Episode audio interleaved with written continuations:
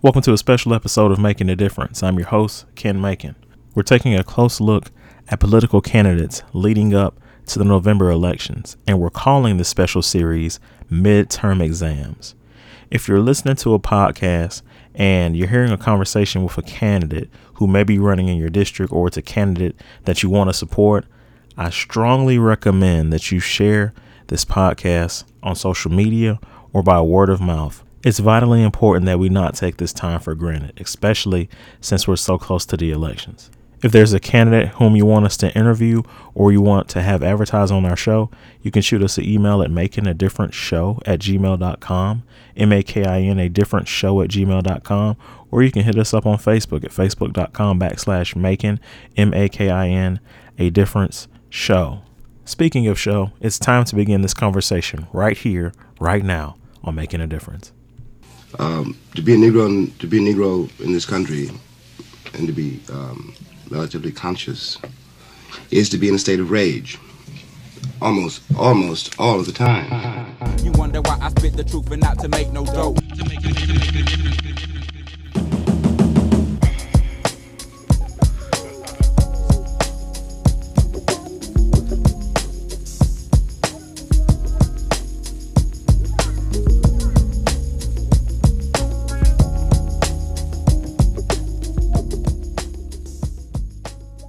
Welcome to Making a Difference. I'm your host, Ken Macon, here with a fantastic candidate. Um, she is uh, look, look, lo- locally born, locally mm-hmm. grown, um, here in Aiken County. Uh, she's running for House District eighty-one. House District eighty-one. Uh, we look had a really good conversation before the show. I should, I should start recording before the show, kind of get you guys some of that behind the scenes stuff. But nevertheless, glad to have Miss Elise Fox on the show. How you doing today? Thank you. I'm happy to be here. Glad to have you on the show. Of course, you guys know, hey, I've been talking about this for months. Uh, tis the season. Look, not quite Halloween yet. Political season, y'all. Political season. We got, oh goodness, less than two weeks before Election Day. So we're just, you know, glad to have uh, Miz Fox on the show here. Tell us a little bit about yourself. So I grew up here in Aiken. Um, I went to East Aiken, Kennedy, and South Aiken. Okay. I graduated in nineteen ninety-six from South Aiken. So I went to College of Charleston for undergrad. Um, I majored in chemistry, and from there I went to graduate school at Penn State, oh, wow. where I got my master's and my P H D in material science. So I met my husband up at Penn State, and after we graduated, we were looking for jobs. Um, my dad worked out at Savannah River Site, and he said, well, give me your resume, and we'll, we'll pass them around and see what happens. And we both got interviews, and we both got job offers. And so we said, well, we'll go give it a couple of years, and then we'll see what happens from there. And it'll be thirteen years in January. Oh, wow. That we've been back. So, yeah, my parents, my dad retired shortly after we started work. We started in January, and he retired in that August. Um, my mom was a labor and delivery nurse. She worked for a couple more years. But um, after my parents fully retired, they moved to Folly Beach. And then we bought our house, the house I grew up in, from them, and I live in the house that I grew up in now. So, which is another strange and interesting twist. it's, it's very awesome. Just a, a lot of different things. You met your husband in Happy Valley. Mm-hmm. How, look, that's one. Look, that's a, a nice, uh, look, nice, nice name there to uh, to meet somebody special like that. I also have to um, just lament, you know, and, and kind of express just a deep felt sorrow that you attended South Aiken High School, being, being a graduate of Aiken High. But I, you know, always oh, mess no. with. Oh no! You guys who uh, who may be listening to the podcast, uh, Aiken, South Aiken, look, rival schools, but man, it just looks some great people uh, from South Aiken, and and, and Miz Fox as well, because you know we wanted her to get in the office. You know, you t- you talked a lot about education, a lot about schooling, and that is, of course, I would say, the cornerstone of your campaign. Um, yes, your yes. Uh, your your motto or slogan for your um, campaign is "Education is the key." Uh, break that down for us and kind of tell us what that means. Yeah, so. I don't know. Education has always been a huge part of, you know, who I am and I, what I want to do. I love school. Like, I always loved school. I love being in school. I love lo- the process of learning, um, which is probably why I went to school for so long. um, but I think I got a lot of that from my parents. So my dad grew up um, on a, on a farm in upstate New York. And his dad always told him, you know, your job is your education. Your job is your education. And so even though my grandpa would be out working every day, sun up to sundown, you know, and my dad would help him where he could, he'd always told my dad, you help me after you take care of school. And I think part of that has, has just become kind of ingrained in me. And, and I look at... Um, the opportunities that my dad was afforded because of that. Um, and also my mom, they're both first generation college students. Oh, wow. Um, and I, I, I try to think of where I would be if I wasn't given those opportunities to focus on school and education. And so since I grew up in the schools here, and, and I loved going to school here. So I particularly loved my elementary school, East Aiken. I just, I remember I thought it was the best thing since sliced bread, um, which is part of why I was very confused with the rezoning when people were very upset about sending their kids to East Aiken, because I just, I loved it. Um, but, but I looked, and our state legislature has been underfunding public education for decades. So they came up with a formula to determine what they thought was minimally adequate to supply the children around the state with their educational needs. And for almost twenty years, I, th- I think it's three years out of the past twenty-five, they've only met that formula three times. Jesus. Which is crazy, right? Yeah. And I think all of the problems that we experience can, they ultimately, they go back to education, right? So I'll pick, you know, litter on the streets, right? People litter because they don't know any better. They don't think about it. They don't think why their trash flying out of the unsecured back of their truck, why they need to worry about that, you know? So that's why they always embark on big campaigns to teach people about things. Um, but, but we're not even getting kids the fundamental resources that they need to develop basic skills, right? So we hear it's not uncommon for a child to graduate who can't read and write at a third grade level, right? So if they graduate high school and those are their skill levels, how can you reasonably expect them to hold down a good wage job with benefits and to provide for their family? It's an, un- it's an unreasonable expectation. You know, and, and we are shortchanging those children. And and by doing that, we in turn shortchange ourselves. You know, when we talk about when you bring incarceration into the mix, right? I think it's like two-thirds of people in prison don't have a high school diploma. Mm. So when they get a high school diploma, their chances of going to prison, I think, are automatically cut in half. Right? So every child that we graduate is one less that we need to worry about ending up in prison. So it seems a no-brainer to me. It really, it seems a no-brainer. And I just wanted to, I, the main reason I ran is because I got so frustrated by inaction of our legislators. Legislators that didn't care what the people around them had to say. And unless you looked like them, talked like them, were friends with them, they didn't care what you had to say. And that's just wrong, right? When when you represent people, you represent every person, even if you don't necessarily like that person or agree with that person. And your job is to look out for their best interest, right? To do the best that you can for them, to give every person that you represent their best foot forward. And they're not doing that. They're not doing that at all. And I just, you know, the frustration that kept mounting and mounting, I said I needed to do something. And so I decided that this is this was going to be it. You know, if, if the only thing I can do is change the conversation, then I think it's a win.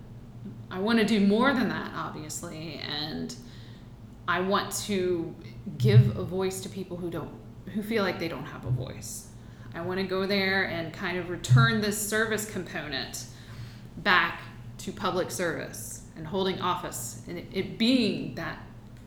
Does that make sense? No, it makes, Being makes a public service component. And and like I said, it all circles back around to education, right? We shortchange these children. We shortchange ourselves. I, I think that's a, a great ideological assessment I, I'm gonna make that very. We're gonna make that very personal here shortly, mm-hmm. because you have ten-year-old twins. I do. Who are in the educational system, and you know, it's not just you as a, an individual, as mm-hmm. someone who came up in Aiken County Public Schools, but now you're um, facing some of these realities as a mother, and we're gonna and we're gonna talk about that very shortly. I just want to ask you about what type of response have you gotten?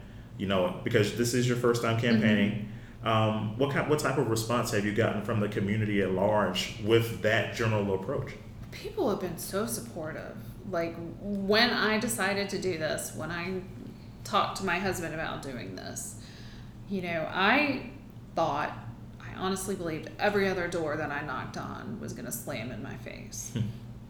But people have been so warm and receptive, and they're just like, thank you thank you for trying, thank you for running, you know, we need this. And it, it's it's been very over in some ways it's been very overwhelming, you know, because I, I didn't expect it. hmm. I didn't expect it at all, but it's a good thing. It's a good thing yeah yeah like a good over it's a very good thing. So yeah, it's it's been a great, and, and I realized I just forgot what question you asked. No, me. it's fine. It's God. fine. I was just asking about the about the um, about the response of the community. Yeah, yeah, no, it's been very good. I I really I can't complain. You know, there's been, you know, of course, silly shenanigans like sign stealing and things like that, which would be nice if it didn't happen, but it's going to anyway. Um, but overall, it's been it's been very good, and it's actually. Since I'm a chemist, and this is a very, very different, you know, I never, ever imagined I would do something like this. And yeah, it's, let's talk about and that. And it really, it really pushes me outside of my comfort zone, but I'm so glad that I did it. You know, I feel like I've, I've learned so much. I mean, I have been actively campaigning for over a year um, because I knew this was an uphill battle, mm-hmm. but yeah, I, I'm still, I'm, no matter what, I'm so glad that I did this. And if I can just also maybe encourage p- other people that never thought that they, they don't think they're suitable for office, or to maybe take that leap, I think that's a big win too. I want to ask you a question, because on paper it looks like you went from biology to sociology, but I want to ask you, if, you know, have you seen any science in politics? So that's another source of frustration. Which I think um, my training as a scientist, it really upsets me when I see people making decisions based not on sound facts. Mm-hmm. And, and that's a lot of what's happening, right? Like, just for example, when we have legislators that deny climate change is happening. Oh, that's got to be so aggravating. Which is like, okay, come on. We have a major coastline. That is a huge tourism industry. And you're gonna pretend like these things don't exist. They do, and we need to address them to mitigate the effects ahead of time. If we don't, it's just gonna get worse and worse and worse, right? And I want people, one of the things I tell people too, my training as a scientist, it means that I think very differently than all the lawyers and the bean counters who are up there, the way they think. You know, I am I am trained to look at evidence in front of me.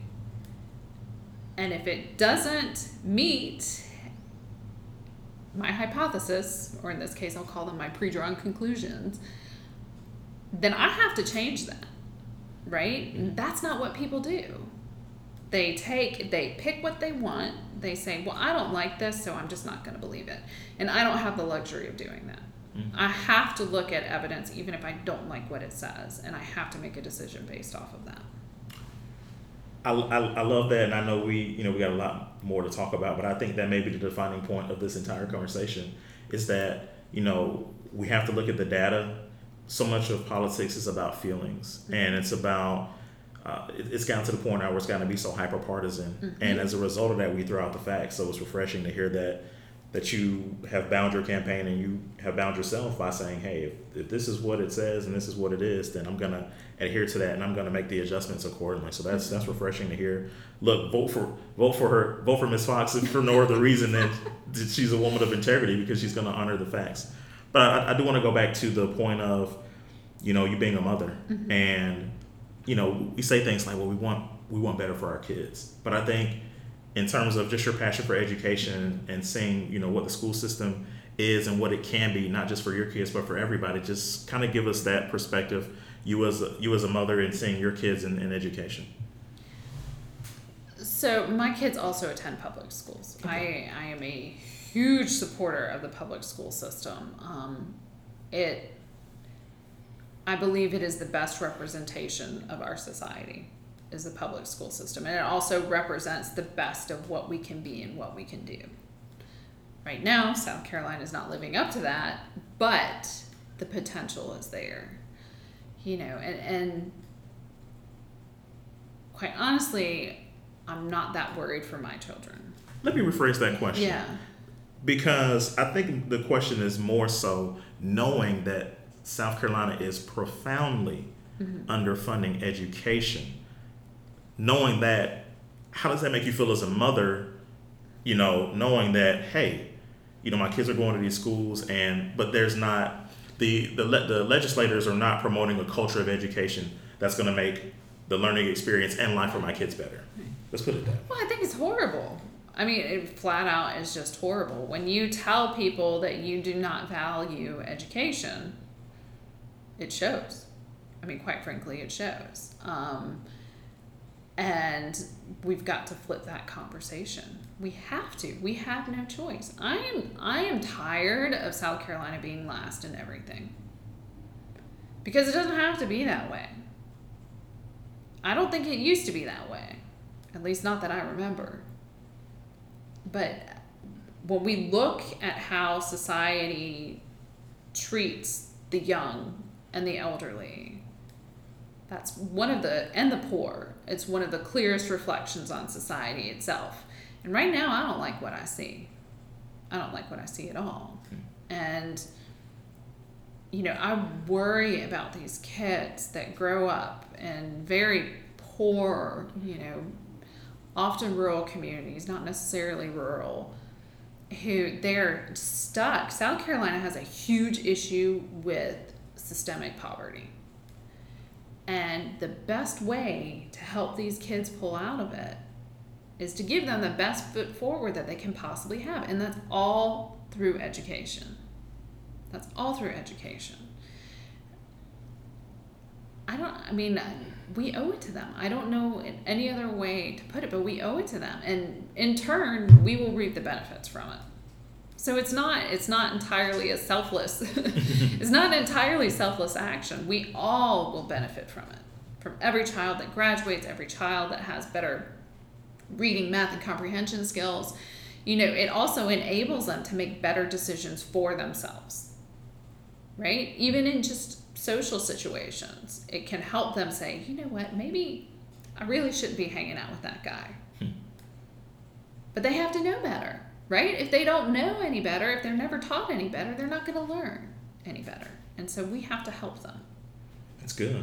I want to um, kind of ask you, you know, obviously, you know, your campaign is centered around education, but there, are there certain, you know, points of reference, you know, if elected, you know, you want to see uh, different things change? Kind of take us through your campaign and what that looks like. Yeah, so for my campaign, I have what I call my four E's, um, education, economy, environment, and ethics. Okay.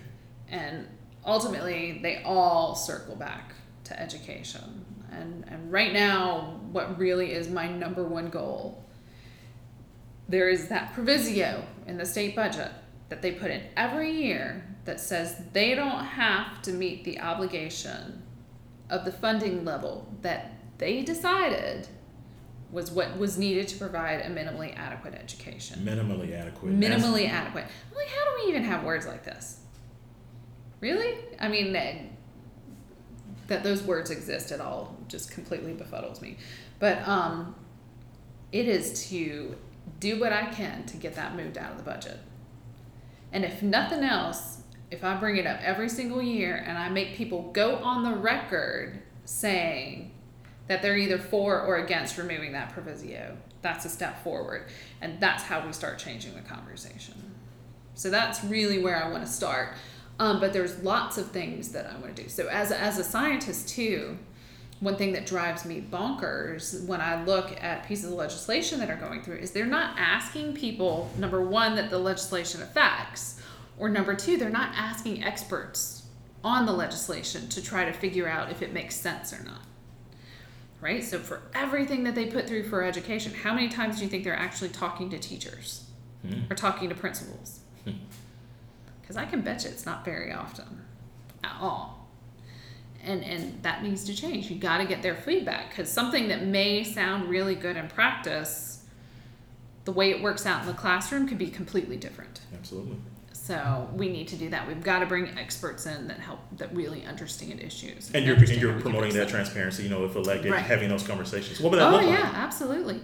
Well, I mean, it just depends. Like it, it's, well, too, like one thing that I try to do with the, the issue of transparency and the ethics is I've had every single month, I've had some type of open meeting. I call them coffee with the candidates. And it will be where I just go and I sit somewhere.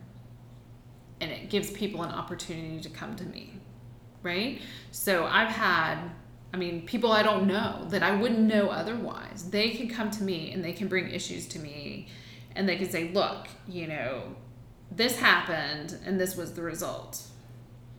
Here's some ideas on how we fix it. And we make the connection. So I tell people, like, going to graduate school and getting your P H D, what it really does is it teaches you how to solve problems, and it teaches you how to find answers.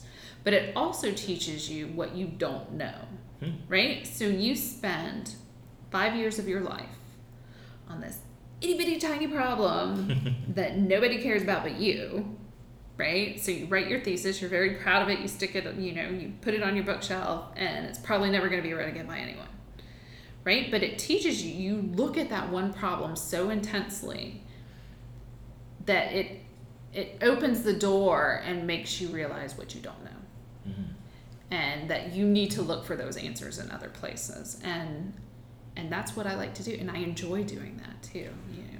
I'm gonna tell you the, the irony of, of that, because as sure as you make a thesis, it's also something that you have to defend. Yeah. And it's refreshing to know that you're transitioning from defending an idea mm-hmm.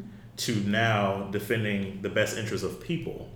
And I, I find that interesting, because what I see, again, going back to the whole the hyperpartisan conversation, is, is that I think you see people defending a party mm-hmm. over defending people. And so mm-hmm. people defend ideas dis- disingenuously, but knowing that, that you have the experience of defending ideas with integrity mm-hmm. and also bringing that to your campaign is something that, that's, that's so great. And, you know, we're so glad to have you um, run for political office. You know, bringing those ideas. Um, you talked about education. We talked about ethics briefly. Uh, the economical piece of that. So the, the economy, how I tie that in, we have struggles bringing businesses to South Carolina. And when they come, they can't find the workforce that they need. Mm. I believe that it starts with providing a highly qualified workforce, and then everything naturally falls into place. It just, it just all falls in line. When they know, you know, I've heard anecdotal stories about, like, Volvo saying, had I known we were going to have this much trouble finding employees, we never would have come here. Mm. You know, when I'm like, that should be a problem, right? That should tell you that there are issues. They're having to, you know, they're bringing people in from other states, but they, these are good-paying jobs, that there are no reason why the graduates of high school from South Carolina can't fill these jobs. There's no reason why they can't.